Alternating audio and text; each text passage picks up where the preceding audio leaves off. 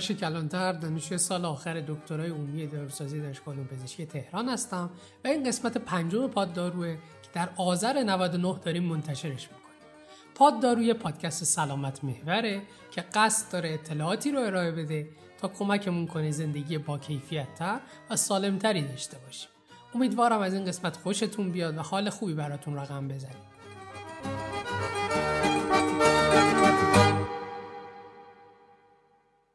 مخاطبان پاددارو تمام فارسی زبانانن و تا جایی که بشه سعی می‌کنیم مطالب علمی رو با زبان شیوا خدمتتون عرضه کنیم. هر ماده ای که بتونه حالت فیزیکی یا روانی فرد رو بهبود ببخشه بهش میگن دارو. در دستبندی های جدید غذا و مکملا رو از دارو متمایز کردن. اما بغرات میگه بگذار غذای تو داروی تو باشه و داروی تو غذای تو. همین الان متوجه شدیم که رویکرد به دارو از سلیقه های مختلف چقدر متفاوته اما نقطه مشترک همه سلیقه های علمی مصرف درست و منطقی داروه عزیزانی که می‌خوان شنونده ما باشن می‌تونن ما رو در اپلیکیشن های اختصاصی پادکست مثل Castbox، Apple Podcast، Overcast، Google Podcast search کنن و گوش بدن. ما تا حالا چهار تا اپیزود منتشر کرده بودیم و این اپیزود پنجممونه. برای همراهی بیشترم می‌تونید ما رو با اسپل P O D D A R O U که میشه همون پاددارو از طریق اینستاگرام، توییتر و تلگرام سرچ کنید و دنبال کنید. دارو از راه های مختلفی مصرف میشه. هر راه خوراکی مثل خوردن شربت و قرص که ساده ترین و رایج ترین راه مصرف دارو و توسط دستگاه گوارش جذب صورت می‌گیره. راه استنشاقی که دارو از راه بینی و دهان مصرف میشه مثل اسپری های ضد آس و COPD. COPD هم یعنی بیماری تنفسی. تزریقی که موجب ورود سریعتر دارو به جریان خون میشه. مثل داروهایی که ما تو بخشهای اورژانس استفاده می‌کنیم. داروهای موضعی مثل انواع کرم و پماد و پنجمیش هم میشه دارو رسانی از راه رکتار و واژینال مثل انواع شیافا. دارو به هر روشی که مصرف بشه چه خوراکی باشه چه تزریقی چه استنشاقی در آخر وارد جریان خون میشه و به محل اثر خود که سلولای مختلف بدنه می‌رسه و اثر درمانیش اونجا ایجاد می‌کنه.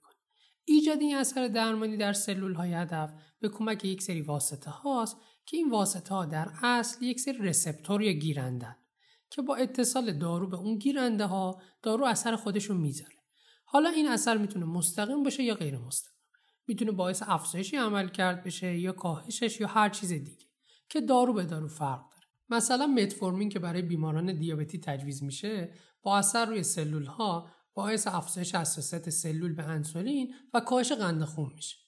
یا مثلا داروی آتورواستاتین که با کاهش ساخت چربی باعث کاهش چربی خون میشه.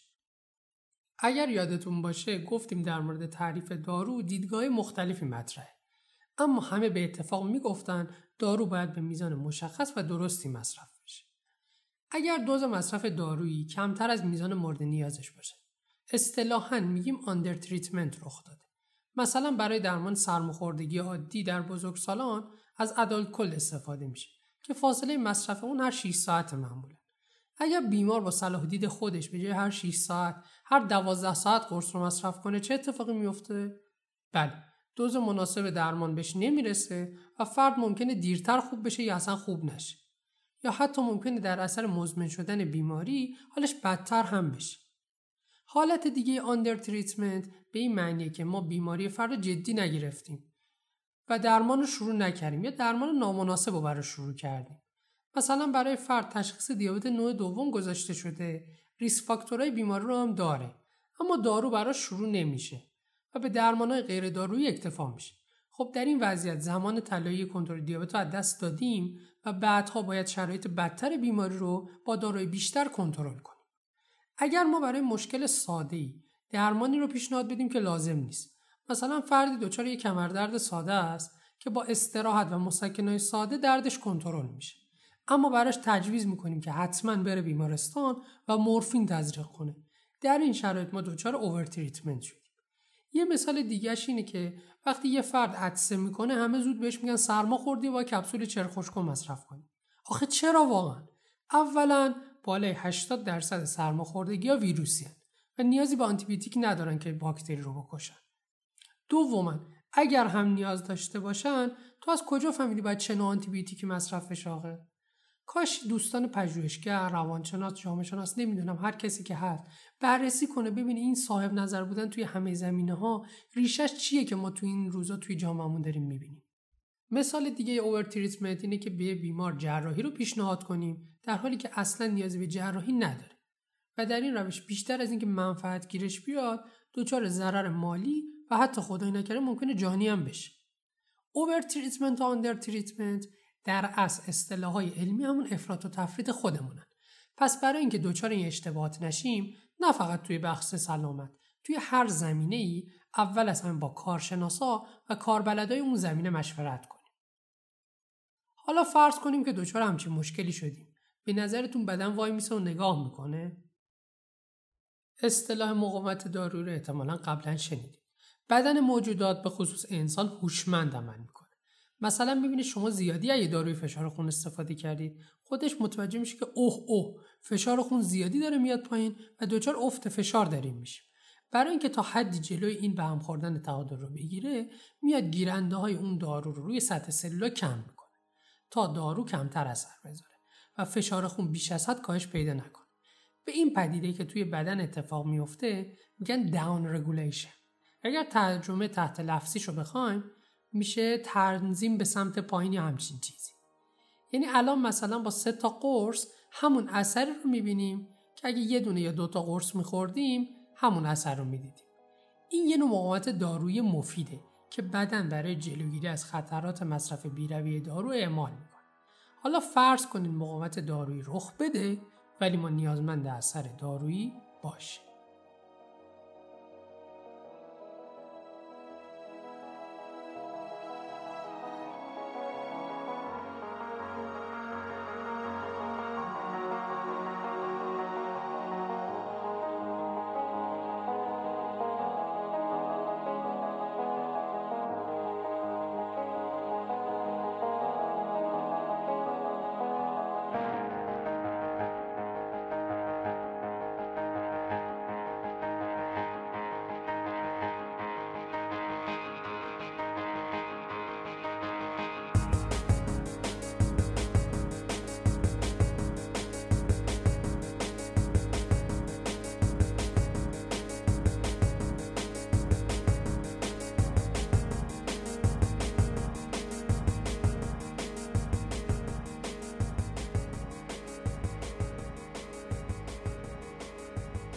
اساسا داروها بر اساس مکانیسم اثر به دو دسته تقسیم میشن. دسته اول داروهای موثر بر میکروارگانیسمان که بیشتر برای عفونت ها انگلا استفاده میشن. مثل آنتیبیوتیکا که داروی اصلی درمان بیماری باکتریایی و بهشون توی زبان آمیانه چرخوش کنم میگن. دسته بعدیشون آنتی وایرالان یا آنتی ویروس ها که برای درمان بیماری ها و عفونت های ویروسی استفاده میشن مثل آنفولانزا یا همین کرونا. دست بعدی ضد قارچان که برای عفونت های قارچی استفاده میشن. مثالش هم عفونت لای انگشت ورزشکاران. دسته بعدی داروی ضد انگلن که برای بیماری انگلی و کرمی استفاده میشن مثل بیماری کرمک. این دسته از داروها فقط برای میکروارگانیسم خاص خودشون اثر می‌ذارن. مثلا آنتیبیوتیکا فقط و فقط باکتریا رو از بین می‌برن. و روی ویروس ها و غیره تاثیر نمی‌ذارن. البته استثنایی مثل مترونیدازول هم داریم. که روی برخی از انگلا هم اثر میزن دسته دوم داروهایند که ضد میکروارگانیسم نیستن و بیشتر فعالیت فیزیولوژیک رو تحت تاثیر قرار میدن. مثل انواع داروی کاهنده فشار خون ضد دیابت داروی ضد سرطان و غیره. داروی آنتی میکروب استفاده میشن تا میکروارگانیسم های مختلف رو از بین ببرن. اما نکته ای که مهمه اینه که تمام این میکروارگانیسم مضر و بیماریزا نیستن و عده زیادی از اونها در بدن ما زندگی می‌کنن و حتی برای بدن ما مفیدم هست جالبه بدونید که در بدن هر فرد حدود ده برابر تعداد سلول بدنش میکروارگانیسم موجوده. تعداد کل سلول بدن یک انسان معمولا حدود 37 تریلیون عدده. حالا شما این عدد رو در ده ضرب کن تا مشخص بشه چه تعداد میکروارگانیسم به صورت مسالمت آمیز دارن با ما زندگی می‌کنن. این تعداد میکروارگانیسم به علت اندازه ریزشون فقط دو تا سه درصد وزن بدن ما رو تشکیل میده. شک نکنید بعضی از ما داریم حساب می‌کنیم چقدر دارو باید بخوریم تا این یکی دو کیلو میکروب هم بکشیم و وزنمون کم شه. خواهر من برادر من از خیر این یه مورد بگذر برای زندگیمون اینا ضروری هن. پس تا اینجا داشته باشیم که همه ما یکی دو کیلو میکروب یعنی موجود ریزی که توی میکروسکوپ دیده میشه توی بدنمون داریم. و این میزان میکروب یا میکروارگانیسم مفید از لحاظ تعدادی میشن به ازای هر یک سلول ما ده عدد. که بهشون میگیم فلور نرمال بدن اسپانسر این قسمت پاددارو شرکت دانش بنیان تک ستاره یا لونستاره که در زمینه فراهم کردن و تأمین افسودنی های روغن موتور فعالیت می‌کنه. این شرکت حاصل یک ایده بوده که توسط شتاب دهنده ها به محصول تبدیل شده و الان داره در سطح بین المللی فعالیتش رو ادامه میده. برای اطلاعاتی بیشتر به کپشن ما مراجعه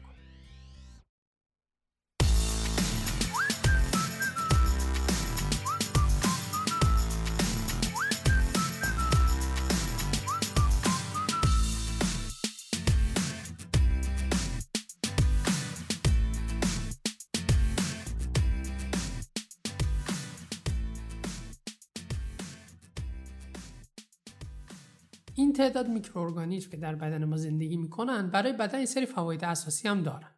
مثلا باکتری موجود در روده به خصوص روده بزرگ می‌تونن برای بدن ویتامین کا و ب تولید کنن که این دو ویتامین اهمیت بسزایی تو سلامت ما دارن. ویتامین کا در انعقاد خون نقش اساسی داره و اگه اون کم باشه ما می‌تونیم بر اثر یه خونریزی ساده فوت کنیم.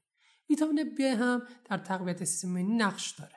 خود میکروارگانیسم ها می‌تونن سبب تقویت سیستم بدن بشن. دیده شده حیواناتی که تو شرایط آری از میکروب به دنیا میان و بزرگ میشن در مقابل بیماری بسیار حساسن.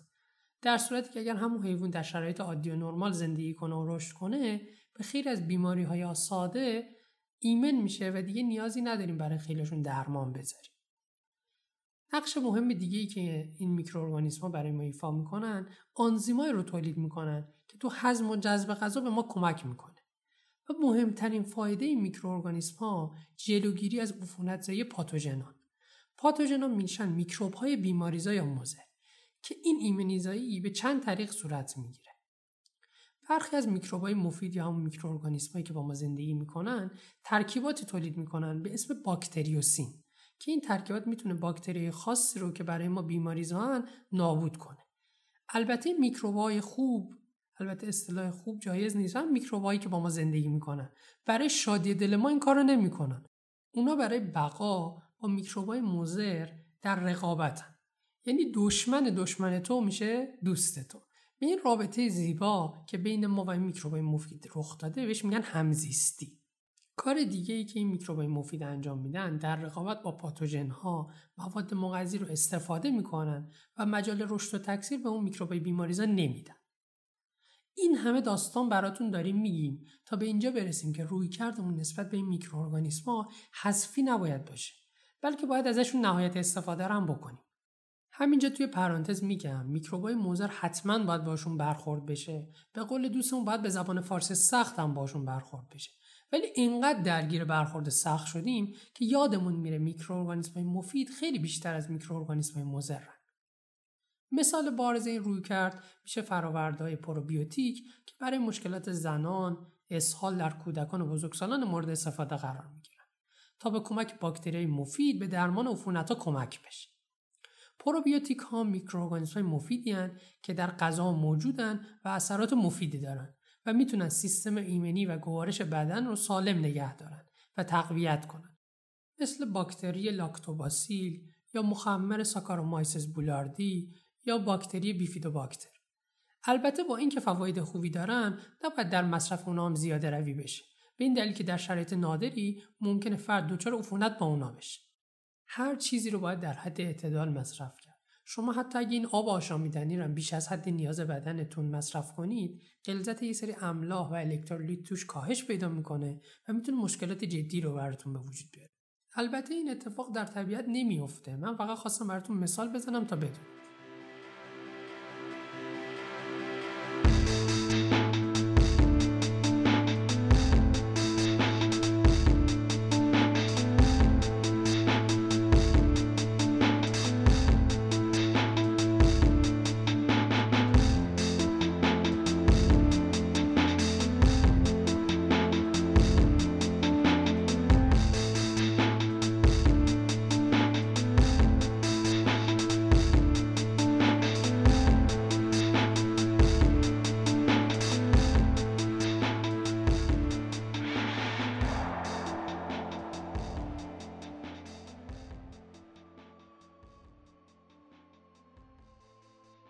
سلام عرض می کنم خدمت همه همراهان و شنوندگان عزیز پاددارو. من دکتر فرزانه شمشیرگران هستم داروساز. اینجا هستم تا چند دقیقه رو در مورد مقاومت های آنتیبیوتیکی باهاتون صحبت کنم. همونطور که می‌دونین در عصر حاضر آنتیبیوتیک ها نقش خیلی مهمی در کنترل عفونت ها دارن. ولی مشکلی که اینجا به وجود میاد اینه که مصرف بیرویه و سرخود آنتیبیوتیک ها می‌تونه منجر به پدیده به اسم مقاومت آنتیبیوتیکی بشه که حالا در مورد اینکه این چطوری رخ میده بیشتر با هم صحبت می‌کنیم. این مقاومت آنتیبیوتیکی اگر کنترل نشه و اگر جلوش گرفته نشه به مرور زمان می‌تونه باعث ایجاد باکتری ها و میکروب های بسیار مقاوم بشه که می‌تونن به سبب ایجاد عفونت های وسیع و خطرناکی در انسان بشن که انسان ها رو در حقیقت از پادر بیارن و هیچ دارویی هم موثر برای اونها وجود نداشته باشه که بتونه میزان این عفونت رو کم کنه یا جلوش رو بگیره. اگه بخوام در حقیقت در این مورد بهتر و ساده تر توضیح بدم ترجیح میدم اول در مورد آنتیبیوتیک ها و در حقیقت نحوه عمل کردشون براتون بگم. آنتیبیوتیک ها به طور کلی به دو دسته اصلی باکترسید و استاتیک تقسیم بندی میشن. آنتیبیوتیک های باکتریسید آنتیبیوتیک هایی هستند که باعث از بین رفتن و نابودی اون میکروب و باکتری میشن. و آنتیبیوتیک های استاتیک هم اونهایی هستند که بر روی فرایندهای در حقیقت سلولی دخیل در اون باکتری تاثیر دارن. مثلا بر روی متابولیسمش و آنزیم هایی که باعث در حقیقت حیات باکتری میشه تاثیر می‌ذارن. بر روی ماده ژنتیکش می‌تونن تاثیر بذارن. و همینطور بر روی در حقیقت پروتئین های ضروری که باکتری میاد تولید می‌کنه می‌تونن تاثیر بذارن. و از این طریق بر روی متابولیسم باکتری و رشد و فعالیت باکتری تاثیر می‌ذارن و در حقیقت اونو متوقف می‌کنن. باید حواسمون باشه که آنتیبیوتیک ها فقط بر روی باکتری ها موثر هستن و بر روی ویروس ها هیچ تأثیری ندارند. و اگر گاهی در بعضی از عفونت های ویروسی می‌بینین که پزشک براتون آنتیبیوتیک تجویز کرده به خاطر اینه که شما در حین اینکه درگیر اون عفونت ویروسی هستین عفونت باکتریایی دیگه ای درگیرتون نکنه و در حقیقت به عبارتی بر روی این عفونت حاضر در حال حاضر شما در حقیقت قرار نگیره و اوضاع شما رو بدتر نکنه.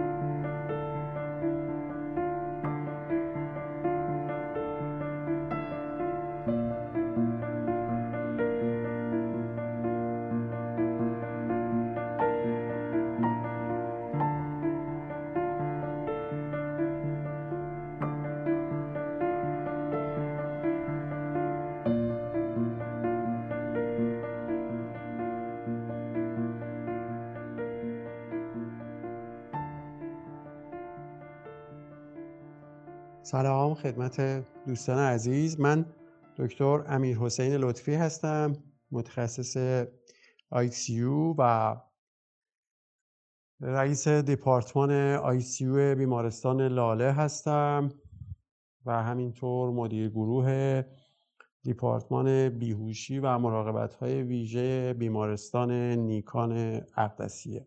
ما در 15 سال پیش یک گروه های آنتیبیوتیکی داشتیم که بسیار آنتیبیوتیک های قوی بودند و در درمان بیمارانی که با وضعیت عفونت شدید بستری می شدن استفاده می کردیم ولی الان میکروب هایی وجود دارن باکتری هایی وجود دارن که بسیار باکتری های سخت ناجور کشنده و مقاومی هستند و ما نمی‌تونیم اون آنتیبیوتیک های ده سال قبل رو استفاده بکنیم و مجبوریم با هزینه های سنگین هزینه های بالاتر.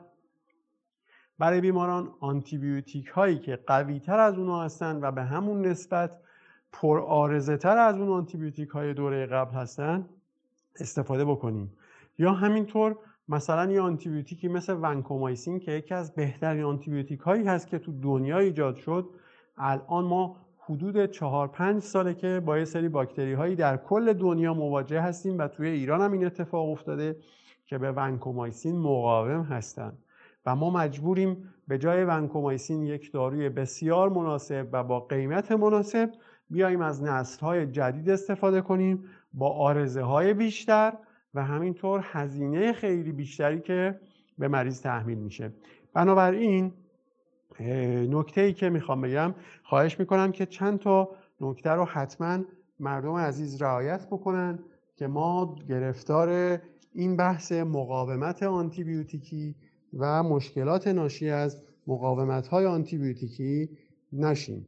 لطفا به هیچ وجه به حرف همسایه و خاله یا اقوام یا افراد دیگه ای که توصیه می‌کنن که من همچون بیماری شبیه شما گرفته بودم و این آنتیبیوتیک رو مصرف کردم و خوب شدم حتما با یه همچون چیزایی به هیچ وجه درمان آنتیبیوتیکی رو شروع نکنیم. یا یه نکته دیگه ای که خیلی تو جامعه باهاش برخورد می‌کنیم تجربه شخصیه که یه نفر میگه که من هر بار اینطوری میشم مثلا گوشه ای از گلوم درد می‌گیره یا گوشم میخاره یا این کارو می‌کنم یا نمی‌دونم این مشکل گوارشی رو پیدا می‌کنم میرم سفیکسین می‌خورم و خوب میشم. و دو تا سه تا مثلا دارو دو روز سه روزم مصرف می‌کنن و احساس می‌کنن که خوب شدن و همون مصرف ناقص همون مصرف اشتباه و همون مصرف تکراری باعث میشه که ایجاد این مقاومت های آنتیبیوتیکی رو در بدن افراد و در جامعه ایجاد می‌کنه.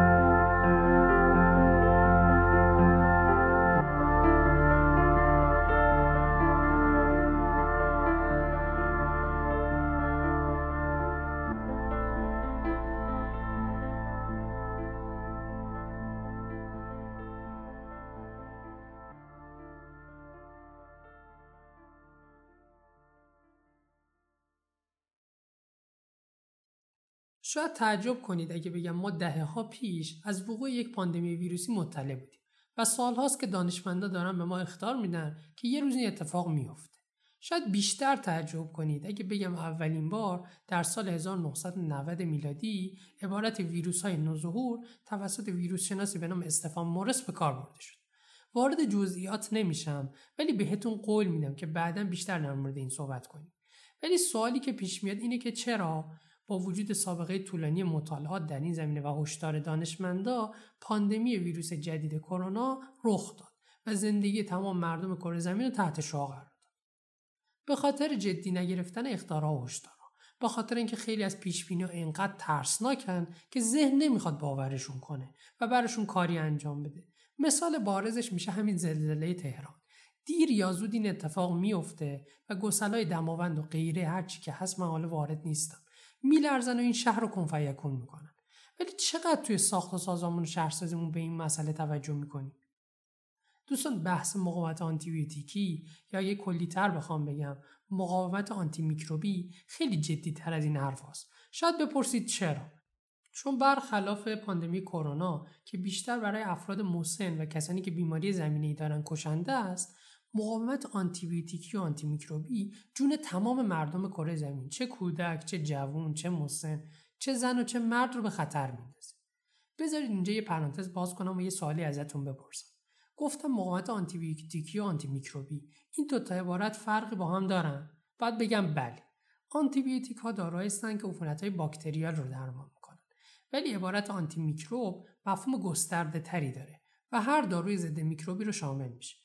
از جمله داروی ضد ویروس، ضد قارس، ضد باکتری و ضد انگل. سالهای ساله که دانشمندا دارن به ما هشدار میدن که با مصرف بیروی ها با مشکل جدی مواجه میشیم. مشکلی اونقدر جدی که میشه گفت دیر و زود داره ولی سوخت و سوز نداره.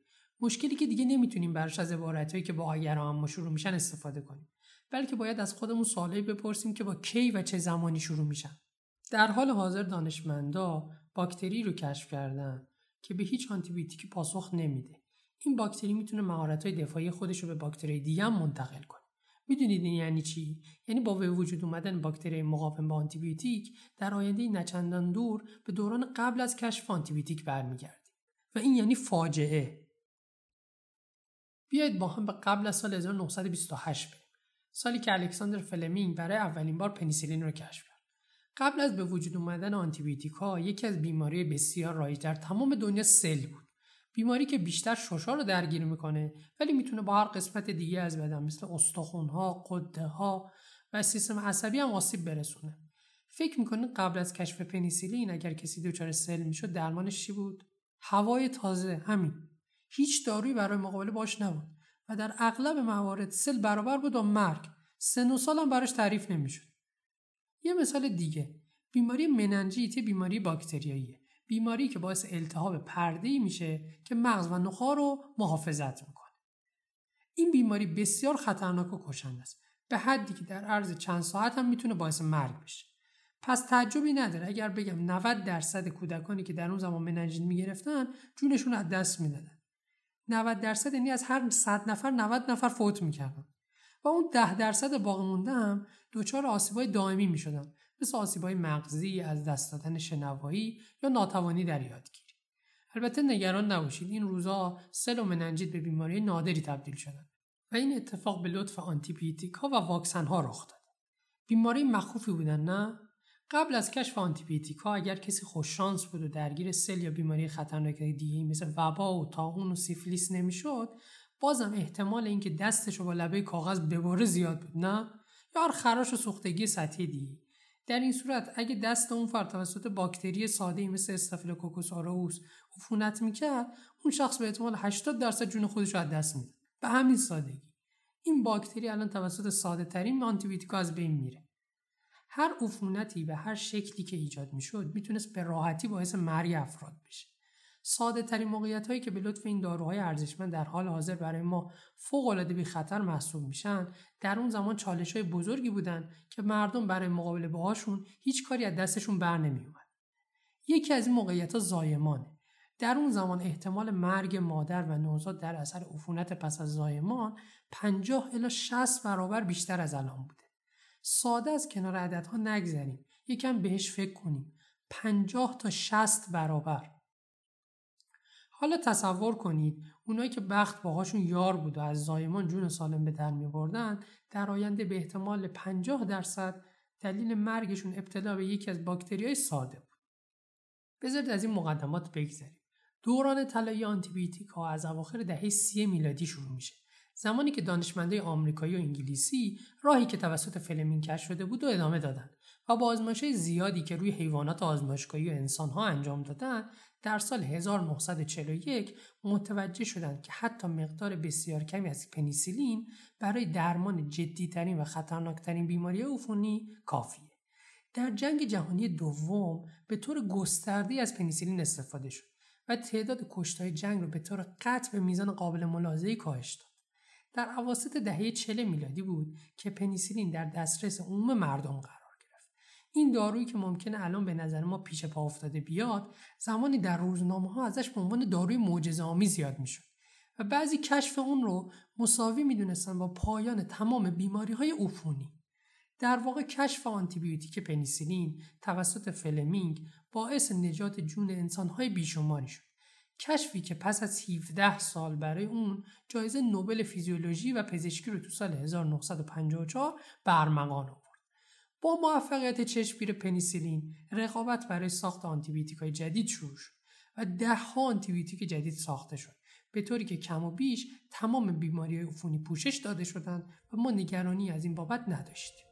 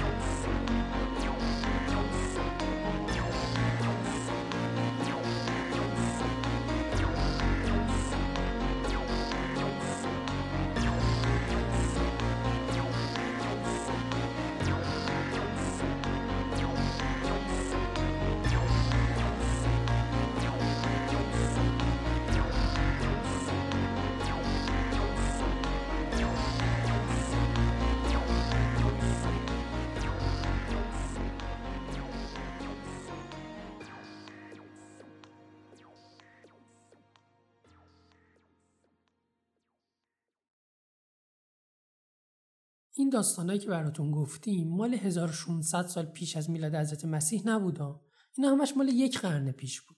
اما مشکل از کجا شروع شد؟ مشکل از اونجا شروع شد که مصرف بیرویه غیر منطقی و خودسرانه دارو رو ما شروع کردیم. سوالی که پیش میاد اینه که مصرف خودسرانه دارو چه مشکلی رو به وجود میاره؟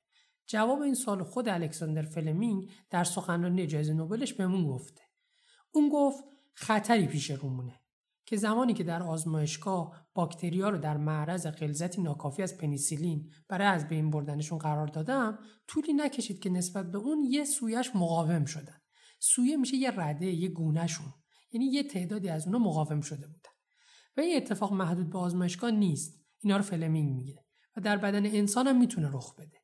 اون گفت زمانی می‌رسه که هر کسی می‌تونه از مغازه پنیسیلین رو بخره. و باکتریای موجود در بدنش رو در معرض دوز ناکافی از پنیسیلین قرار بده و به جای اینکه اونا رو از بین ببره داره مقاومشون می‌کنه. ترسناکه که اون موقع چقدر دقیق تونسته وضعیت الان ما رو پیش بینی کنه. حالا سوالی که پیش میاد اینه که باکتریا با چه مکانیزمی نسبت به آنتیبیوتیک مقاوم میشن؟ جواب سادهش با توجه به سخنرانی فلمینگ اینه. هر چی نتونه بکشتت تو رو قوی‌ترت می‌کنه. بذارید دقیقتر بهتون بگم. ترجمه تحت لفظی کلمه آنتیبیوتیک میشه ضد زندگی.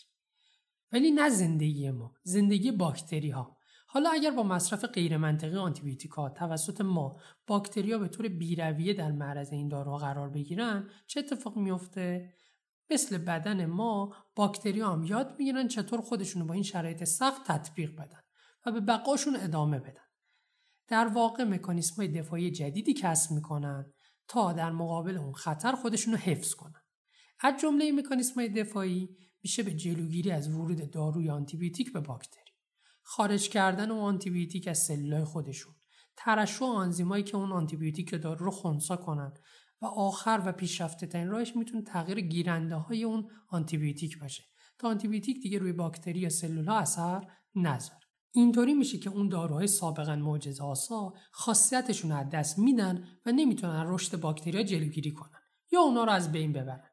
البته باید بگم مقاومت آنتیبیوتیک پدیده جدیدی نیست. این پدیده از زمانی که پنیسیلین به صورت عموم وارد بازار شد شروع شده. تا امروز هم ادامه داشته. از همون ابتدا هم بعضی از پزشکان متوجه شدن که پنیسیلین در برابر سویه های خاصی از استافیلوکوکوس اورئوس که به صورت عامیانه اگه بخوام بگم باعث یه نوع عفونت پوستی میشن تاثیرگذار نبودن. از اون زمان پدیده مقاومت بدتر و گستردهتر شده و میکروبا آنتی میکروبای بیشتری رو در بر گرفته. وقتی که یک عفونت باکتریایی به آنتیبیوتیک مربوط به خودش پاسخ نمیده پزشکان بیمار رو ول نمی‌کنن که بمیره. آنتیبیوتیک رده دوم و سوم براش شروع می‌کنن. و اگه اون مصرف هم به صورت نادرست صورت بگیره و به اونا مقاوم بشه ممکنه با باکتریایی مواجه بشیم که به بسیاری از آنتیبیوتیک ها مقاومن.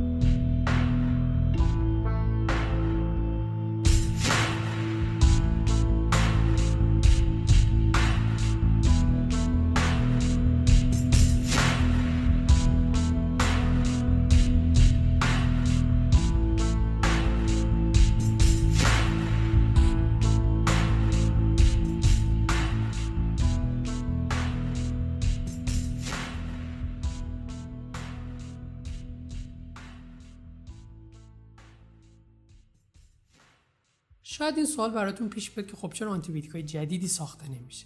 ساخت آنتیبیوتیک جدید اونقدری که به نظر میاد ساده نیست.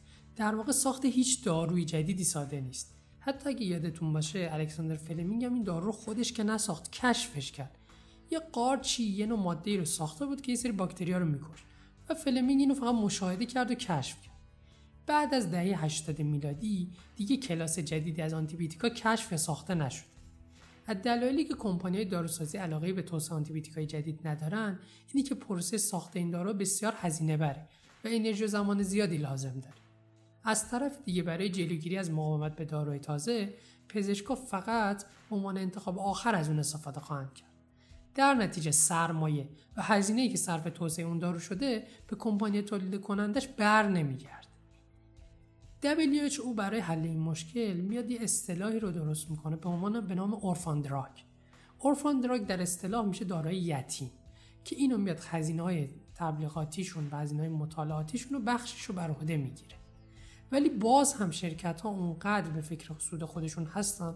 تو این جهان متریالیستی البته این چیز عجیبی نیست که نمیان به خاطر جون انسان ها اون سود و مزایایی که در تولید داروی دیگه دارن رو ول کن ما نمی‌تونیم انتظار داشته باشیم که این رویه به سود ما باشه.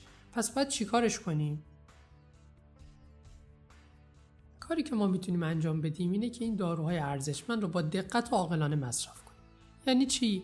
یعنی تا سرما خوردیم نریم داروخانه بگیم چرا خوش کن می‌خوایم.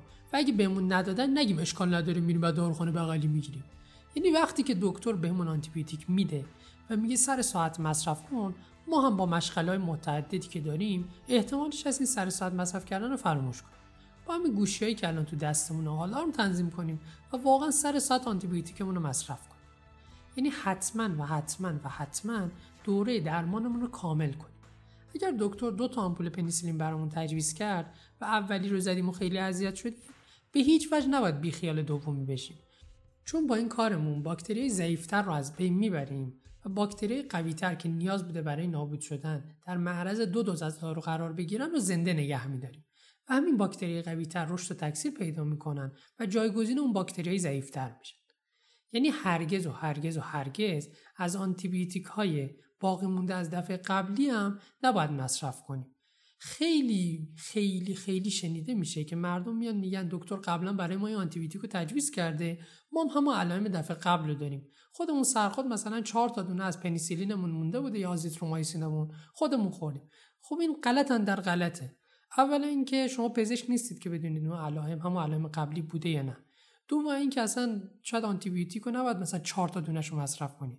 شاید مثلا با 6 تا مصرف بشه. دورش 6 تاییه. شما دو تا کار غلط با هم کردید. حالا اگه شما جزء کادر درمان هستید چه وظیفه ای دارید؟ شما وظیفه دارید که آنتیبیوتیکا رو با دقت بسیار بالا تجویز کنید و به روز باشه و آخرین guideline های مربوطه به هر بیماری رو دنبال کنید. باید بیمارانتون رو آگاه کنید و بهشون در مورد موقعیت آنتیبیوتیکی و آنتیمیکروبی آموزش بدید. البته این خب این کار سخت و زمانبریه ولی این منوط به اینه که ما اون وجدان حرفه‌ایمون رو داشته باشیم و برای این وقت بذاریم. وظیفه‌ای که بر عهده دولت و سازمان بهداشتیه اینه که مصرف درست آنتیبیوتیکا حالا مصرف درست کل دارو آنتیبیوتیکا ویژه‌تر نظارت داشته باشن و براش برنامه آموزشی بسازن. واقعا چقدر از ما توی روز با این اصطلاحات آشنا بودیم شنیده بودیم این اصطلاحات رو؟ مصرف بیروی آنتیبیوتیکا تو صنایع دامداری و کشاورزی بسیار افتضاحه. از واژه بسیار استفاده می‌کنم چون ازش قافلیم مصرف بیرویه توی این دوتا صنعت می‌تونه باعث مقاومت آنتیبیوتیکی توی تمام انسانهای رو کویر زمین بشه. حتی اگه مصرفمون در مورد داروی انسانی درست باشه. بذارید یه آمار وحشتناک بدم بهتون. ما دومین کشور مصرف کننده بیرویه آنتیبیوتیکا تو دنیاییم. بعد از ما ترکیه و اینا هم هستن. این نشون میده مردم منطقه ما کلا در مورد این موضوع آگاه نیستن. همچنین نظارت دقیقی هم باید بر نحوه دفع پسمانده شرکت های تولید داروهای ضد میکروبان باشه. که بعید می‌دونم همچین کاری رخ بدن. راهکار دیگه که می‌تونیم انجام بدیم دادن کمک هزینه ها به شرکت های داروسازی که روی آنتیبیوتیکا کار می‌کنن تا از لحاظ اقتصادی براشون به صرفه تر باشه تحقیق و پژوهش روی این داروها. این کار رو WHO در اشل کلی انجام میده ولی ما می‌تونیم اینو در کشور خودمون هم پیاده کنیم. اپیزود پنجم پاددارو اینجا تموم میشه. خواستم یه تشکر ویژه بکنم از تمام کسانی که تو این مدتی که ما کار رو شروع کردیم بهمون کامنت دادن ازمون انتقاد کردن. واقعا از تک تکشون ممنونم. تشکر دوم از تیم پاددارو می‌کنم که 24 ساعته دارن برای پادکست پاددارو زحمت می‌کشن و شاید فقط صدای من و شما بشنن همینجا از تک تکشون تشکر می‌کنم. هدف پاددارو اینه که این روزها زندگی با کیفیتتر و سالمتری داشته باشیم. شعار ما اینه. ما می‌خوایم سالم باشید